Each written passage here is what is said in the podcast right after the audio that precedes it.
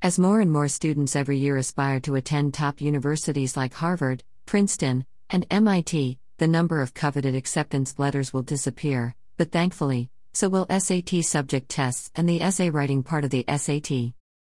SAT subject tests have been losing popularity for years. They are essentially hour long, multiple choice tests that cover 21 core and supplemental subjects. Although fewer schools have been requiring them every year, in order to stand out to admissions officers at prestigious universities like Stanford or Georgetown, the academic scholar would have to take two to three in order to mildly impress the council. The maximum score on each SAT subject test was 800.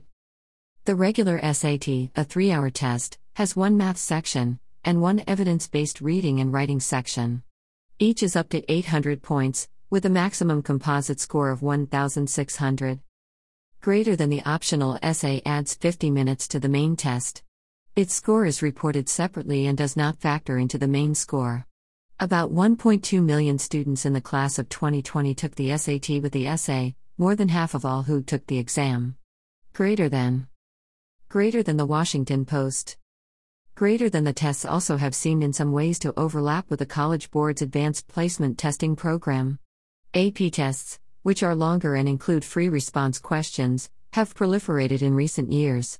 So, a student who scored well on an AP calculus test, for example, might wonder why it would be necessary to also take an SAT subject test in math. Greater than. Greater than the Washington Post. The College Board claims that they will make the test more streamlined and flexible. They also plan to give the option for students to take the exam online as opposed to paper. So, why did the College Board eliminate these portions? Greater than in their official statement about dropping the SAT essay test, the College Board acknowledged how hard circumstances have been for high school students because of the pandemic. The College Board explains that by dropping the SAT essay, they're helping to reduce demands on students both now and in the future. Greater than. Greater than PrepScholar.com. Although this may seem sincere, the College Board may also have done this for different reasons. Journalist Akil Bello says that most universities don't require SAT essay scores as part of their holistic admissions process, meaning that the SAT essay has been optional for most college desiring students. For this reason, many students had already called it quits on taking the SAT essay. In 2020, a mere 57% of SAT test takers took the essay portion as well. Perhaps this suggests that the College Board could have eliminated the SAT essay for financial and practical reasons as well. If the colleges you're applying to never required the SAT essay, this difference shouldn't really affect you. The specific admissions processes at the schools aren't truly changed by the new policies, so your chances of acceptance are the same as before this change.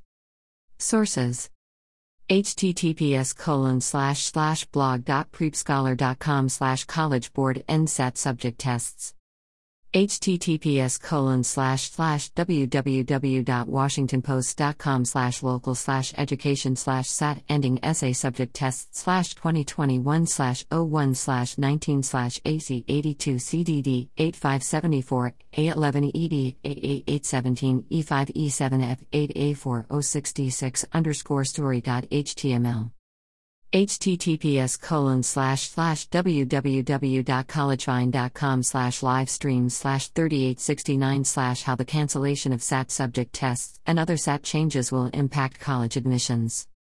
Bookmark